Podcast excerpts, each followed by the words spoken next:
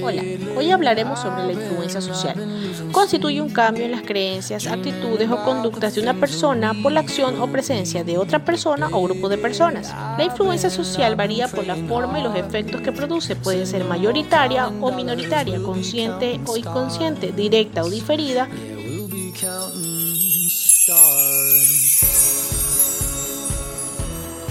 Si tenemos en cuenta el contexto en el que se produce, podemos distinguir tres tipos. Influencia interpersonal, que es la que se da cara a cara, y la influencia recíproca. Persuasión, que se produce cuando un comunicador intenta influir sobre una determinada audiencia. Y la influencia de los medios audiovisuales. Actualmente es enorme y se caracteriza por la falta de contacto directo entre el emisor y el receptor. Para hacerlo más claro, vamos a poner un ejemplo. La popular Iglesia Pare de Sufrir ofrece a sus seguidores el perdón de ciertos pecados y la sanación de enfermedades a través de fuertes sumas de dinero. Oscilan entre 400 o 500 dólares. A cambio, les entregan amuletos fetichistas y juegan así con la fe de los fieles. Incluso les ofrecen llevar sus pedidos de oración al monte Sinaí o traerle tierra de algún lugar santo, incluso el agua bendita del río Jordán y es meramente sacada del grifo del baño o de la cocina.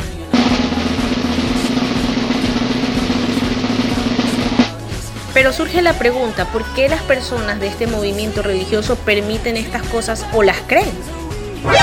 Aquí entran en juego las tres modalidades de influencia social, la normalización, la conformidad y la innovación. Es decir, que pueden llegar a haber situaciones ambiguas y de poca reciprocidad como normales o cambiarán a menudo sus juicios o acciones por presiones de otras personas y aparte aceptarán incondicionalmente las normas dominantes del grupo o simplemente la creación de nuevas normas que reemplazarán a las existentes.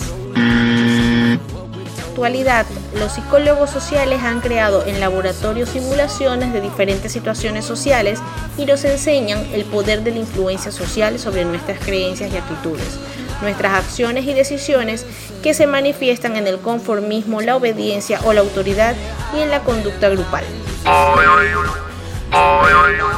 Según el psicólogo social Solomon Ash, una de las tres modalidades de influencia social más utilizadas es la conformidad, pues genera sumisión, que es mostrar conformidad sin estar de acuerdo, o la aceptación. En el caso de los feligreses de la iglesia Pare de Sufrir, mostraban estar de acuerdo con toda aquella norma que implantaban sus líderes.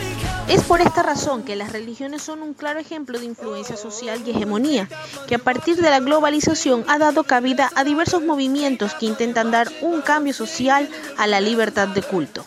Gracias por estar en este podcast. Nos vemos en una próxima edición.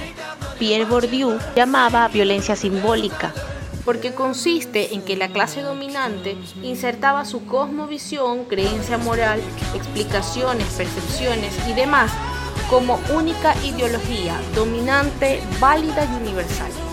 La hegemonía cultural justifica el status quo social, político y económico como natural e inevitable, perpetuo y beneficioso para todo el mundo, como lo hemos visto con el ejemplo de la iglesia Padre de Jesús. Sus pastores mantienen ese status quo dominante e indican los beneficios de seguirlos.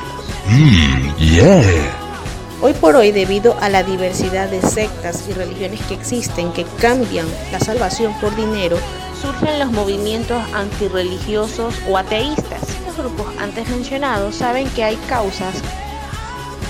Estos movimientos han detectado las causas por las cuales muchas personas llegan a creer en esta ideología religiosa. Por lo general, encuentran dentro de sectores rurales o sectores pobres con una escasa educación y obviamente son más fáciles de manipular y de adaptarles nuevos modelos religiosos. Por esto se intenta de adaptar un cierto tipo de cambio social, que las personas puedan evolucionar sus estructuras de educación o por último de leyes.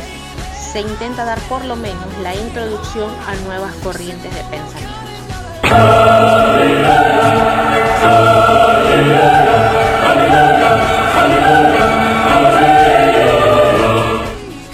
Es por esta razón que las religiones son un claro ejemplo de influencia y hegemonía, que a partir de la globalización ha dado cabida a diversos movimientos que intentan dar un cambio social a la libertad de culto. Gracias por estar en este podcast. Nos vemos en una próxima edición.